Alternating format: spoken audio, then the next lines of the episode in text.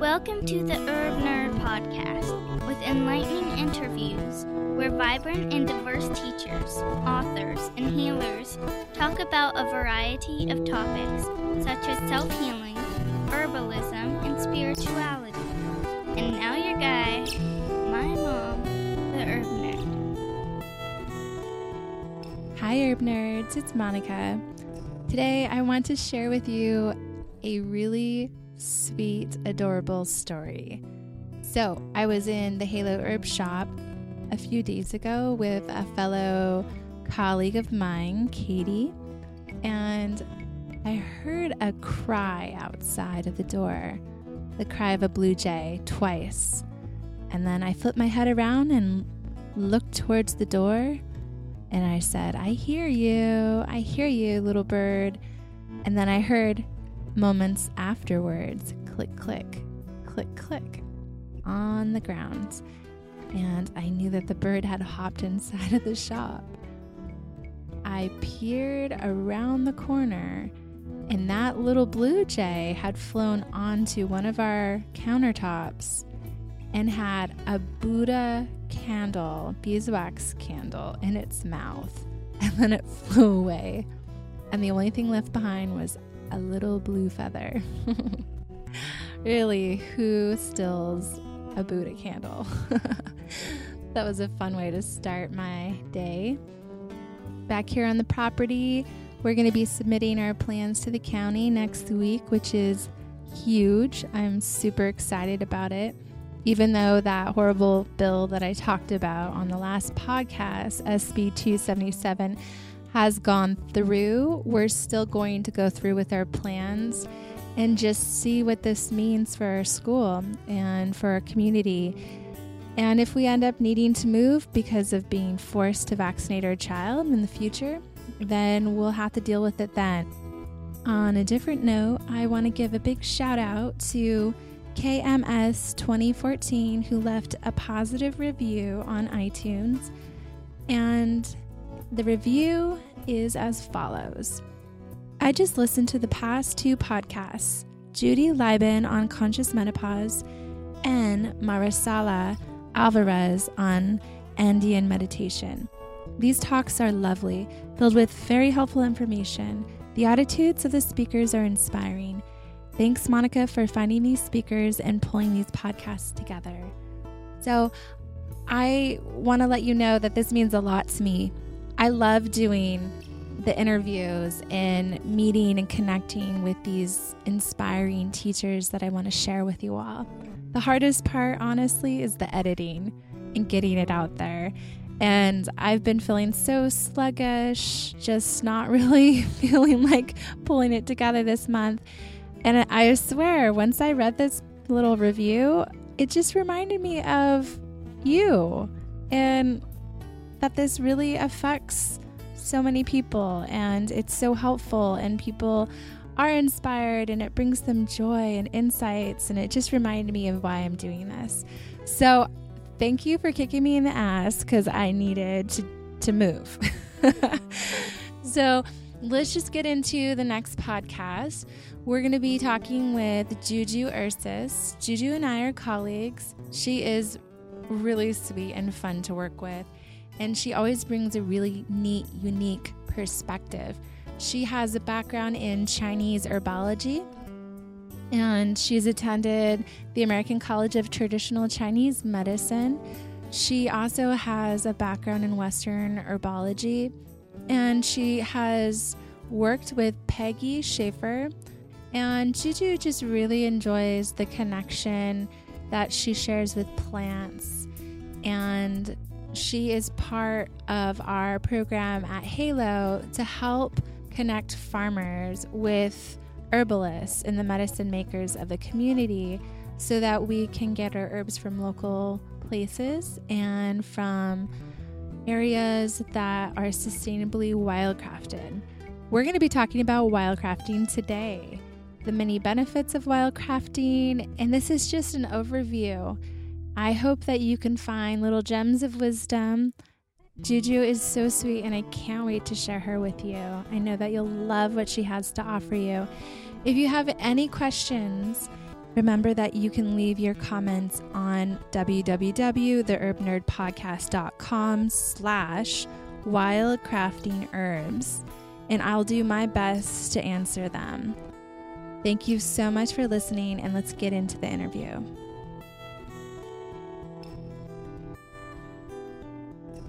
Hi, Herb Nerds. This is Monica, and today we're talking to Juju Urcis. And Juju, you're also called Juju Bear Woman.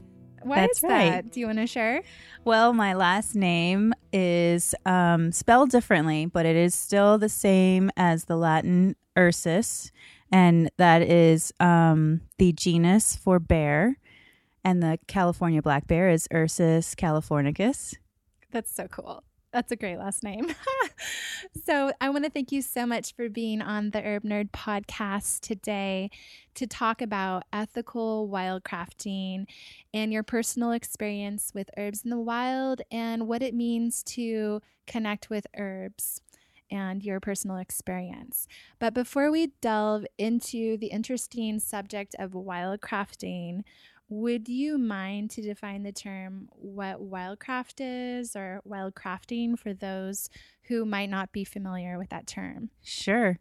Wildcrafting is the uh, experience of being in a place that is not cultivated, so other than a garden, um, usually somewhere in a forest, or it could even be um, by the river somewhere, not necessarily in a wild place so much as um, a place that isn't isn't cultivated by any individual you know that plants are, have the opportunity to naturalize themselves or or to um, reemerge year after year um, on their own volition to be there and what um, people are are doing in the wild crafting is making that connection with those plants and finding them and seeking seeking those plants for their nature of being independent on their own in in the wild one could say but more than anything out um, outside of human cultivation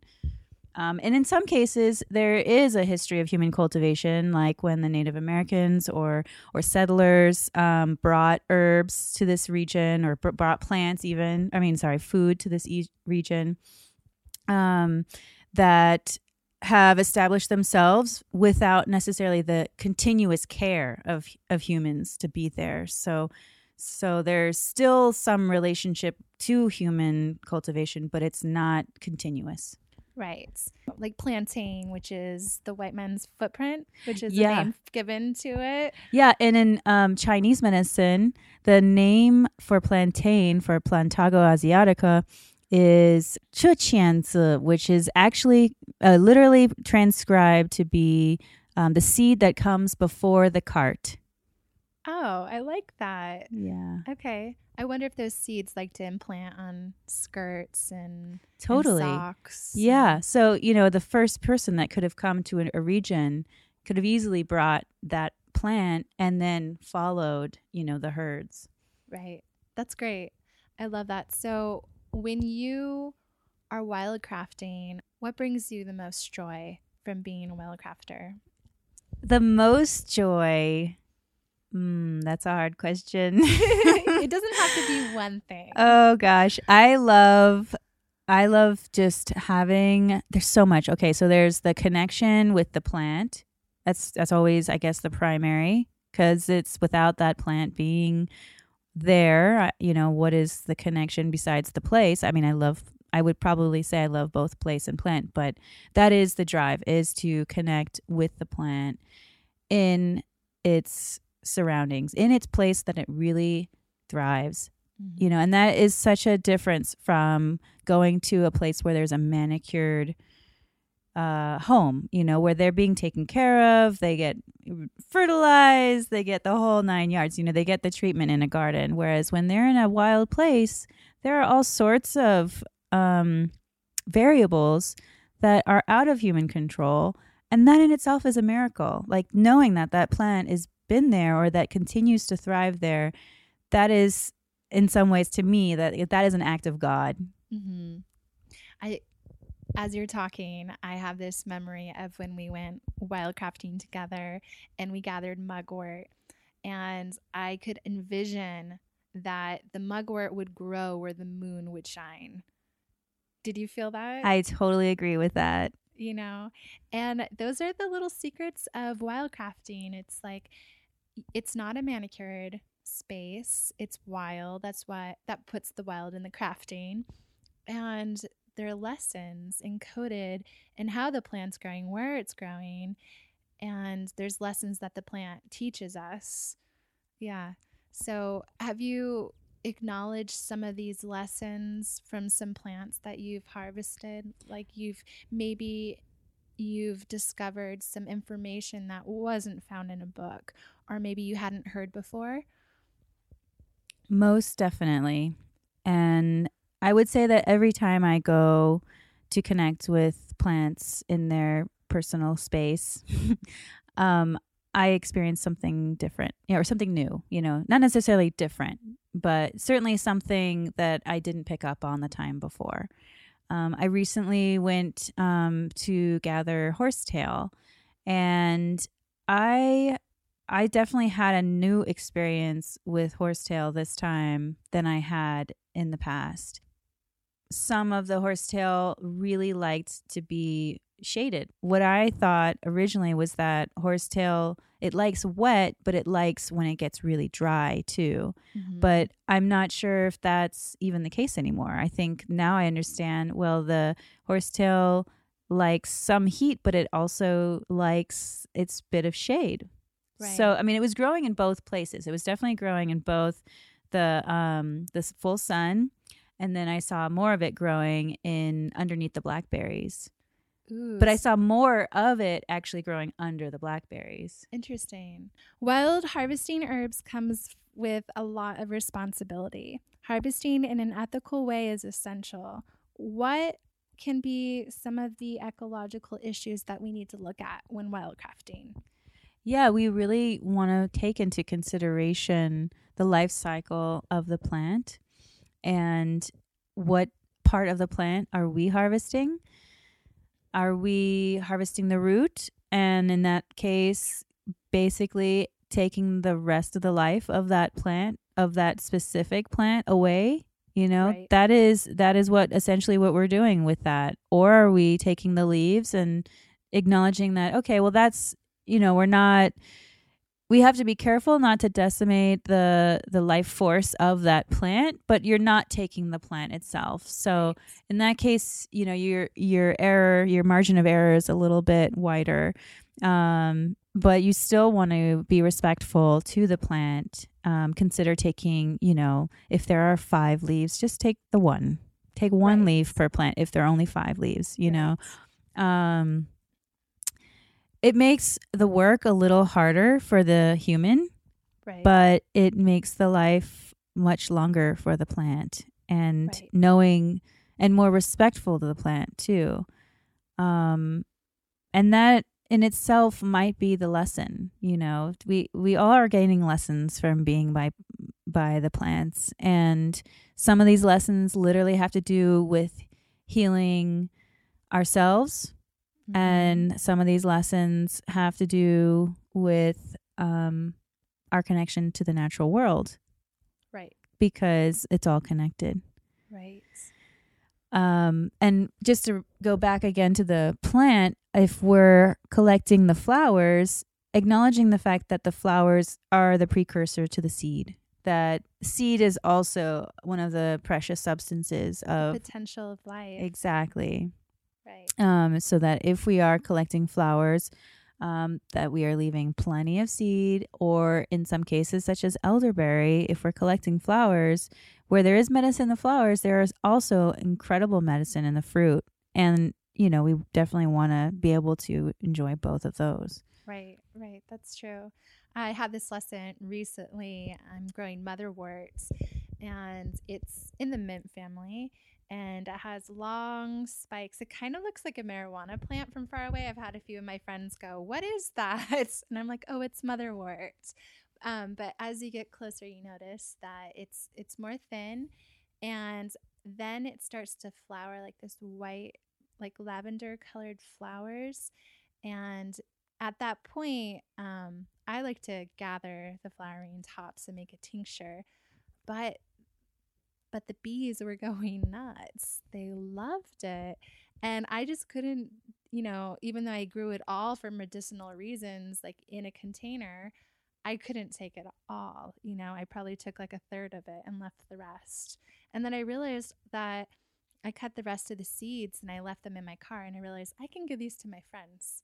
You know, like this is a really nice gift when you go to someone's home or if you just want to make a wish and throw it out the window. Who knows what the potential will carry, you know? So true. Mm. Yeah, and that's and that's also one of the gifts of giving back to the plants, you know, that if we are using their life for helping lives of other humans or animals, um, if we're able to promote that existence, their existence among other people, and to gr- and to live for them to live more, then we're certainly doing some something virtuous for for the medicine for for the plants. Right, Mhm. right. Because it wants to diversify and spread itself. Mhm. That's that's what I feel. yeah. You know, all the pollinators and the birds and the animals and humans. Well, like- that goes into the co-evolution of all of us. You know, um, it's come to my attention that you know most of the plants and um, that that we use are in some way, you know, create like I guess who's who's appealing to whom really, you know, but but one could say that the plants that appeal to humans more are kind of co-evolving with us.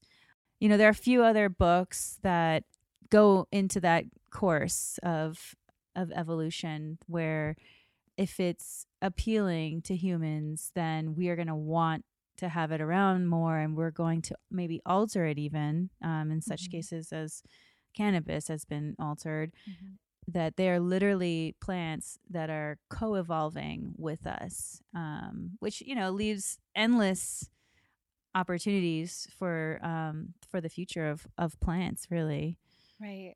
What plants do you find most desirable lately, Juju? Jujubes. They're so good. no i'm just kidding Such a I, good I don't know they're so desirable they have thorns you know Really? oh yeah Do they grow around here? S- they do they grow anywhere that apples grow pretty much Mm. um they're in the same um growing habit they might actually be in the same family i'm pretty sure they are actually um they're known as chinese dates but they're actually more like apples um I love the texture. i do too How do you describe that? Is it like foamy? it's kind of foamy Okay. and it's sweet. it's kind of sweet it's very sweet And I love the skin i love the skin too. i love the color it's like Yeah. that deep red Yeah. Um, another thing I really love is actually the fact that it tonifies the heart and the spleen at the same Mhm. time. okay. What does that mean? So that means that it's it's a very nourishing fruit um, that will calm the spirit, and that's when the nourishment from the heart happens. Um, and then, and in a similar way, that sweetness that comes from it is um, tonifying to the spleen. Um, of course, you have to be careful not to take too much tonifying, too much sweet, because that will actually hinder the spleen. But in cases of deficiency, some nourishment is is very good. Yeah, I definitely feel like it picks me up if I'm starting to like, whoo, my energy is starting to go down. Totally. Yeah. Yeah. I wonder if the foamy quality helps like even out the sweet too. Oh, right. Like the fiber. Yeah, the it? fiber. Yeah. Yeah, because it is. It's very fibrous, actually. Yeah. Awesome. So, what other herbs have been calling you? Um, Well, I, again, I've been really loving yarrow. Mhm. Um, feeling a lot of respect for yarrow and knowing that she's coming into flower now. Um, she's another herb that comes in waves too. Like there will be times, some years, where there's just an abundance of yarrow, and you'll see her everywhere. Mhm. and other years where oh no, what happened to the patch that I used to come to and it's gone? Right. So, I mean, what does that mean to us? Does that mean it's just time to take a break from that area? Or did we maybe take too much last year? Or we could look at like epidemics. This is something that we see at HAALo. Um, waves of people experiencing similar issues, right? Like we know, oh, today is going to be a bipolar day, or today is going to be a feverish day or an allergy day. Um, and I'm wondering if herbs are available when they're needed too, like on a mass scale. Like perhaps during that time, there's a lot of yarrow. Maybe there's going to be a need for yarrow in the community, you know, I agree with that. and looking at the planetary alignments of of what's going on could influence the health of our communities on a mass level too. And I'm sure like plants are there too. They're affected by the the movement of the um, stars, constellations, Definitely. planets too. So I don't think we'll ever know for sure, but it's something that's kind of like tickling the back of my brain. yeah. How do you like to harvest herbs so that they are at their peak harvest point so that you can have the most potent medicine? What do you look for? I like to do a little bit of research usually before I go out. Um, I recently brushed up on um, harvesting yarrow because it's about that time now. And it, I was reminded that the best specimens to harvest from are actually less than two feet tall. And it seems um, like in this area in, in Nevada City, we have a lot of taller white uh, yarrow. You know, we go with the, we always find, I always find the, the white The white. yarrow. Um, I never collect the colorful yarrows. I just don't feel drawn. Um, and those are more the garden varieties anyway. But um, what we find around here are usually white yarrow. Mhm. Sometimes there's like a pinkish hue on them. Mhm. Um, but I find my own intuition goes to the white yarrow. Um, yeah, I just really make a point to reevaluate the s- ideal specimens that I'm looking for. right. Also, like in the situation with horsetail, um, you know, I don't necessarily want to get the really light, you know, crumbly stuff. I want to get the fresh. Right. I want to get the freshest looking, really vital stuff, you know. Right. Like when you go to the farm stand and there's like lettuce that's pale and lettuce that's like really green, what are you going to grab? Right. Right. Right. Well, some people are looking for the best deal, but not me. right. Potent medicine. I'm looking for potent medicine. yeah. And you know that the chemicals in in the more vital looking herbs are going to help the most, Right. you know. Um And then you don't have to use as much, right, right? right.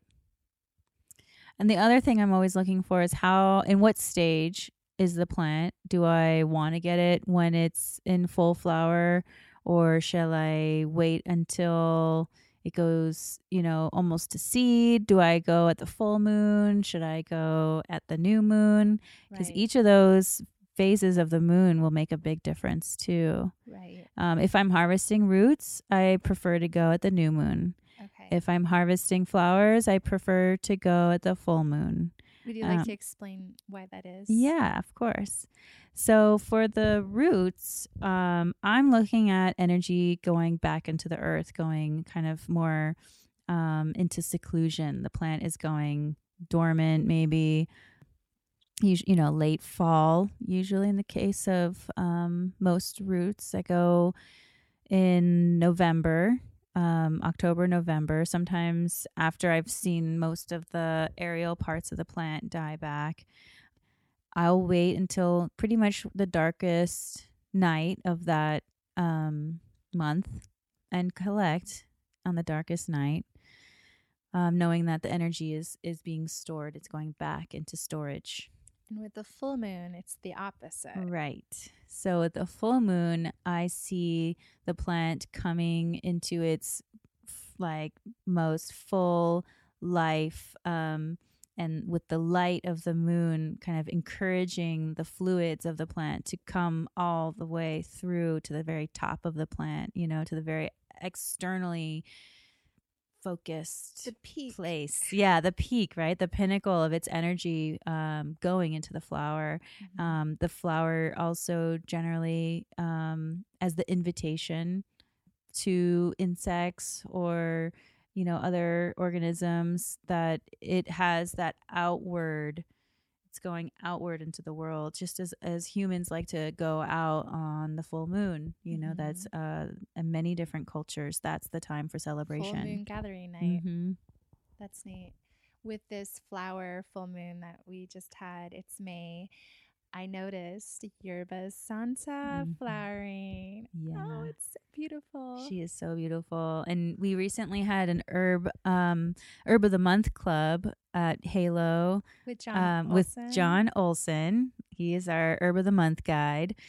Um and we discussed Yerba Santa and he brought to our attention that um the bluish purple flowers of Yerba Santa certainly have their spiritual quality as well you know um, i would say every flower has spiritual quality and i mean that's where we could go into flower essences and all of all of that Right. um but that the blue That's another podcast. that's another podcast yeah, the Yerba Santa is so beautiful. And did you go to that class that John had? I did. Yeah, I really enjoyed it. I um it's always a beautiful thing gathering with other people to discuss herbs and talk about our experience with them and and that's a beautiful thing that happens when we gather with other people to collect herbs too.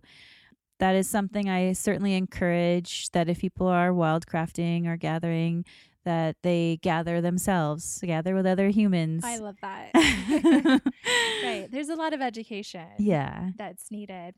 Um, how does someone find like a teacher or a guide? That's true, right? Yeah, I mean, we all started with someone, you know, if not like a grandmother, then, you know, maybe even a book. But I think it's best when working with plants outside and wildcrafting to really have hands on experience with someone who knows what they're talking about. It's exactly true. I am very I'm a very strong pro- proponent of the human experience with herbs. Um meeting other people who have that experience, who have experience as um wildcrafters and not engaging too much with a book when it comes to wildcrafting. I would um, certainly consult the book about what the um, you know qualities that you're seeking and things like that. Try to gather with people either folks that you know that are herbalists that um, at at herbal schools, um, at herbal stores. Find people who have other um, experience or previous experience wildcrafting but please do find somebody to teach you out there. For probably too long, I was not the herb nerd. I was more like the woman who reads about herbs. Book smarts are important, but they can be impersonal. I think it's important to connect with plants. And it took me a while to familiarize myself with plants. So, what are some plants that are easy to identify that people can start building relationships with right Mhm. away? Mm-hmm. Get to know what plants are in your region, and that's something you could easily do with a book first. You know, figuring out what plants grow in my region. Okay. Um, are there experts in the field of wildcrafting here? Can I meet with them? Are they in some part of a club or at a bookstore? Can you know? Can I put a Facebook message out there asking for people who are, um, you know, experts or at least you know somehow leaders in that in that path? Okay, so there's certainly the question of how do I get started with plants in my region? And what if there isn't anybody that I can study with right away? Well, there are certainly, you know, let's start with the weeds, right? Right. We could always start with plants that appear to us as weeds, which in some other uh, tradition are gems, you know, Right. such as dandelion. Start with dandelion. Mm. Okay. You've got the leaf, you've got the flower, or the root. You can use the whole thing. You can use the whole thing. It's the gardener's revenge to make medicine out of what we call our weeds. Exactly. So, um, you know, when you're when you're looking at dandelion, do a little research. That's uh, that is can that can be, you know, where where you start um, with that. And you can even find recipes for uh, different parts of the plant. You know, some people will make a tea with the leaves or the roots. Some people will roast the roots and make some kind of a coffee substitute. Some people will gather the flowers and make flower essences, or will I've make seen dandelion, wine. fritters. Uh huh. Fritters. so very easily begin with something in your region. Which in that case, we're you know kind of wondering, well, is that really wildcrafting or is that just gathering? You know, right. that's you know those are kind of loose terms. right. I really don't know other than being mindful and to what degree is there scarcity and to what degree is it outside of our personal limited environment within our you know within our home or with, within our homestead I guess you could say or even in our community um Plantain is a great one. plantain is really awesome. Plantain is everywhere. Um, be careful collecting plantain and other herbs that might have a bioaccumulation effect because there is the um, there is some caution to be taken when you're gathering herbs that literally draw up the toxins from Mhm. the soil or from the surroundings um and that's yeah and that's true for plantain and that's also true for horsetail so So we have to be really careful where we live because of, you know, all the toxicity with heavy metals because of the mining Mhm. from so long ago. That Yeah. impact is still felt within our area. yeah Yeah. or also just because plantain and dandelion dandelion both grow in disturbed they they grow in very disturbed areas disturbance can be an opportunity for them Right. but it can also be somewhat toxic to us. So there will there you will certainly find plantain in areas that are not as disturbed. Um, so even if you do see a bunch growing in your driveway, consider going for a walk, like in you know maybe in the backyard or in another area of your yard of your land Right. where you're not necessarily going to be taking those toxins in. So I've been thinking about all the herbs that and weeds that grow in cities and that they're they're almost like on the forefront, you know, and they can't grow in the mass numbers like they can out in the forest. And thinking about the importance of being able to reach for it when you need it in the mo- moment, but wildcrafting in the forest is probably a lot better because that's where their city is. That's where they're found in greater numbers most of the time. There's a lot of benefits um, to finding in the wild, and that's why also in Asia they prefer, they do usually prefer the wild plants. And there's Oh. something to be said um, again about plants growing in their environment, um, plants adapting to the change in climate, the chi, the energy of that region, right? So in Chinese medicine, um, a lot gets kind of filtered out in the clinical medicine part of it. And what often doesn't um, remain is understanding the plant for its um, growing pattern and where it's growing. For example, ginseng is grown in various different parts of China, but you'll see that it's prized where it's grown in climates that are a lot more um, harsh. Let's talk about dandelion for a moment. Dandelion, it grows in on trails too. We'll find it in a lot of places, but there is certainly a theme there as it grows in the disturbed soils it is transforming the toxicity within that soil.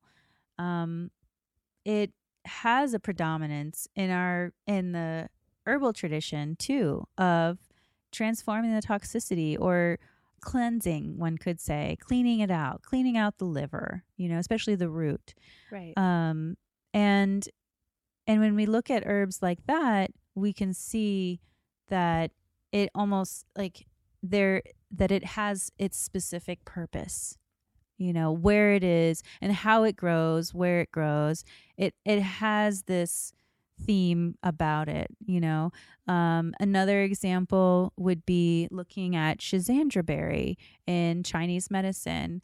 Um, you know, it's traditionally um, it's traditionally grown in a certain part of Manchuria because it has the stressors that all make it this um, remarkable form. It's um, you know primarily because of the soil the watering, the um, uh, insect or herbivory. You know, there's there's all sorts of um, factors that make it that specifically awesome place for it to be growing.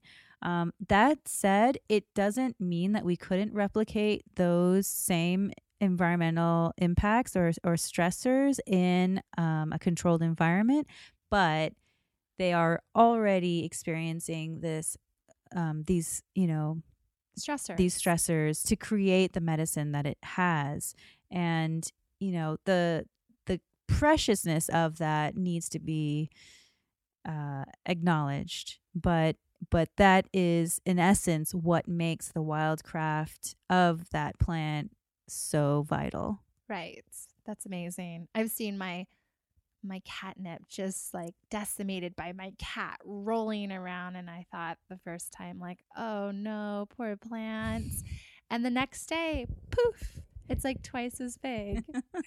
it really likes that environmental stressor. they are co-evolving They're co-evolving together. Catnip.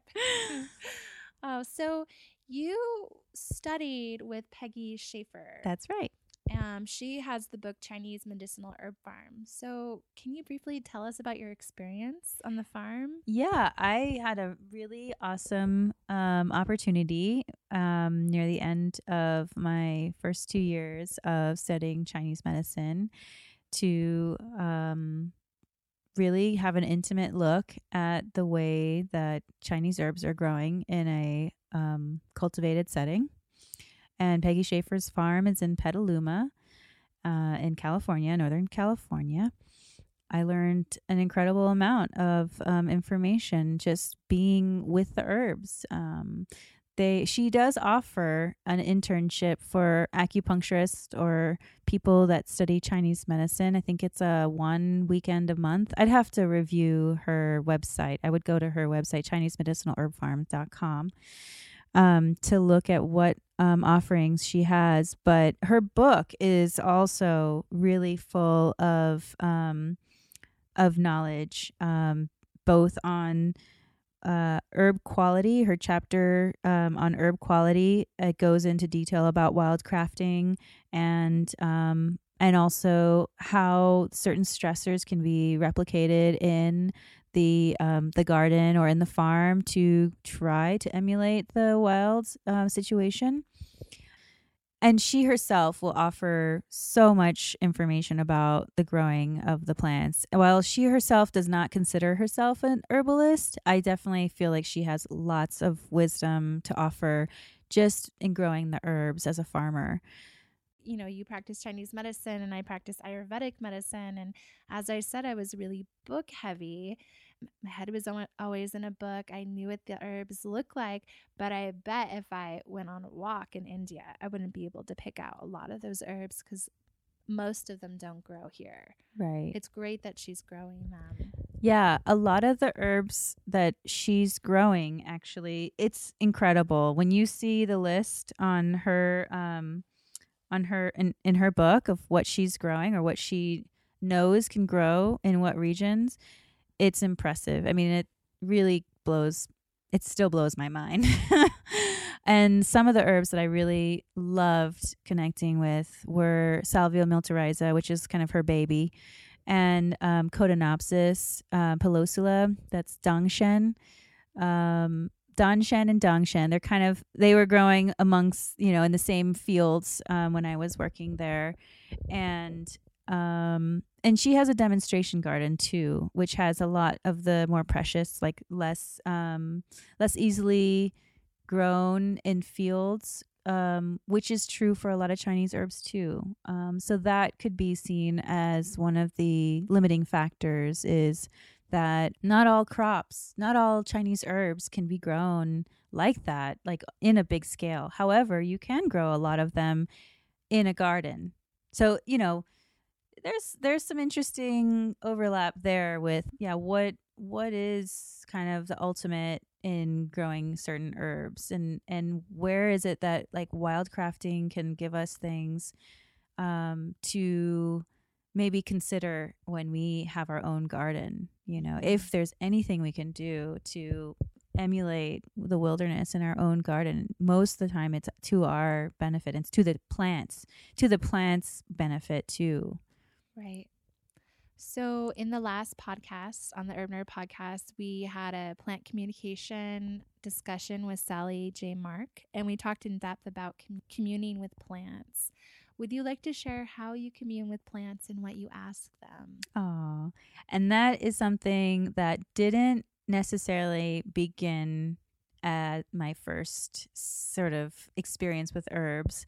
Um, while with those who can um, commune with herbs on a communication plant vibration level, you have a special gift, you know, um, or or if that's your initial experience with herbs, then you should certainly go into the depths of herbalism. Um, I came at herbalism from a much more clinical or um, literary perspective, and and also from enjoying the presence of herbs in um, in the garden. Um, I can't say that I, I really spoke the language of herbs from the onset, but as I was more present with them and from working at the herb farm and also in the herb garden at the acupuncture school where I went to, that um, I really did start to understand what that was. And it was for me, I I felt it in my body. It wasn't so much the language of um, like trying to make sense of a language like in my head it was actually more like ooh where do i feel this person where do i feel this plant mm-hmm. and i actually feel it in certain parts of my body Interesting. and i wonder if that's also just like constitutionally like we're all different and we do different things with with our manifestations you know like with right. our person and and i think for me i'm much more of a feeler than i am a, a thinker sometimes or a seer or like a that's seer. just how you communicate Yeah. that's the language that you communicate with plants with yeah so that that kind of brought out more of my relationship with herbs is feeling them Mm. birth growth and death are called the cycle of life which is represented as the wheel of life. When we talk about the life of plants in gratitude some people and cultures offer something back to them in return. What do you think about that? I think that's beautiful. Mm. i feel i feel like that's um certainly um the wise woman perspective or wise person perspective you know is to think beyond our our own experience at this point in life you know is to see the bigger perspective of what are we contributing to in the cycle of life Mhm. You have products. I have a, a line of salve at HAALo in Nevada City, and that's called Artemisia Botanical Company. And I make salve, uh, some from local plants and some from um, exotic plants. Um, but I'd love it if people came and got a, a sample of that, and hopefully they felt something good from using those. What day do you work at HAALo if people want to connect with you personally? Yeah, and I'm at HAALo on Monday afternoons, and I'm also kind of um, heading up the program of farm outreach. So for people who are interested in in wildcrafting or farming, well, um, all herbs, whether they're Chinese or Western or Ayurvedic, um, feel free to come on Wednesday um, to talk to myself or to um, any of the herbalists at the counter. And let's talk about herbs. Great. And is there a way that people can con- connect with you via email or Yes, Facebook? yes. Um, Facebook, I'm under Juju Urcis. And then email is artebotanical at gmail.com. Thank you so much for spending the time to share your experiences with wildcrafting with us and our listeners today. Thank you so much, Juju. Thank you, Monica.